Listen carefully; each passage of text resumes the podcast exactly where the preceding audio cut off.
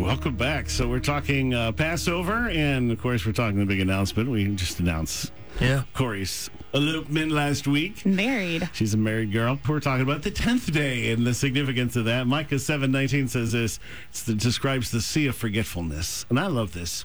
He will again have compassion on us and will subdue our iniquities. I mean, wow. He will subdue our iniquities. He will cast all our sins into the depths of the sea. I mean, have you ever thought about that? He sees our sins as our enemies. I mean, you would think that he would just have that sin attached to us, and it would he would see the sin, and he would he would just grow in anger and frustration. But no, he sees the sin mm. as our enemies, and I love that because it lines us so well as we think about this tenth day, what's and and beyond that Palm Sunday, four days before Passover. Every family obtained a lamb so they could inspect it to make sure it was without spot or blemish. And this allowed each family to become attached to their lamb, treat it like a pet. Exodus 12, every man shall take for himself a lamb. In Exodus 12 also, your lamb should be without blemish.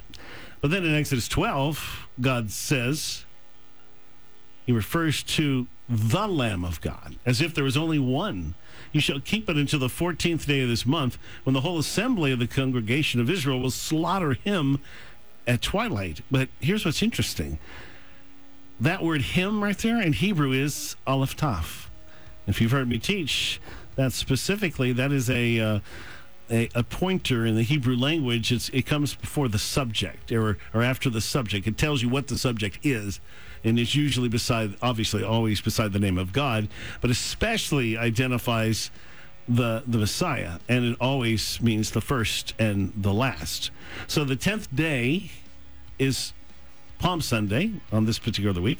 When he entered Jerusalem through the eastern gate, the multitudes who went before and those who followed cried out, saying, Hosanna, the Son of David! Blessed is he who comes in the name of the Lord! Hosanna in the highest. Why did they choose those words? The word Hosanna in Hebrew is Hoshina, to literally save, please. And it's part of Psalm 118, one of six psalms of the Hallel, which is Psalm 113 to 118. These were the songs of praise and thanksgiving always used during this feast. Jesus would actually recite Psalm 118 during the Last Supper, and he would hear it echoing over and over while he hung on the cross as is chanted by the priest as they slaughtered hundreds of thousands of lambs. Now listen to the words that he wrote, you know, into the heart of David to write in the scripture so they would be sung over him as he was dying. This is the gate of the Lord through which the righteous shall enter. The stone which the builders rejected has become the chief cornerstone. This was the Lord's doing. And it is marvelous in our eyes. Blessed is he who comes in the name of the Lord. Bind the sacrifice with cords to the horns of the altar. Oh, give thanks to the Lord, for he is good, for his mercy endures forever. And it actually ties back to the Passover there, too, because that name, the Lord, is where you get Yahweh or Jehovah.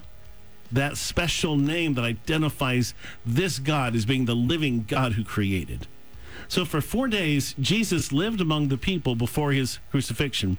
Jesus was thoroughly examined and proved himself perfect, without defect, just like a lamb was. The whole crowd was amazed at his teaching, it says.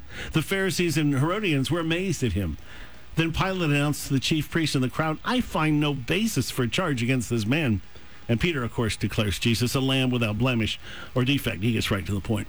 In Luke 19, Jesus prays over Jerusalem. He saw the city and wept over it, saying, If you had known, even you, especially in this day, the things that make for your peace, but now they're hidden from your eyes.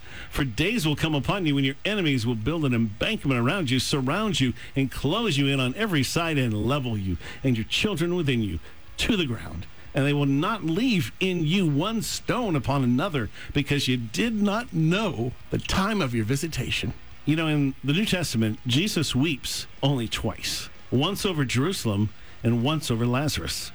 Both occasions are on the Mount of Olives, and they occurred relatively close time wise and location wise, about a week apart. These two tearful scenes only make sense when you look at them together. Why did Jesus intentionally allow Lazarus to go through suffering and torment of death and then weep over him if he was just going to raise him back to life. You know, for me, I, I think perhaps the suffering of Lazarus was a perfect shadow of the suffering coming upon Israel. And perhaps the tears of Jesus there were more significant than just tears for the death of a friend.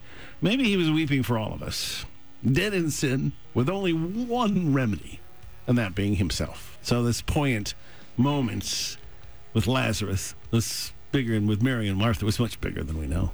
Coming up, this word Passover. It's uh, actually placed in the Bible by an interpreter, but that's not really the word.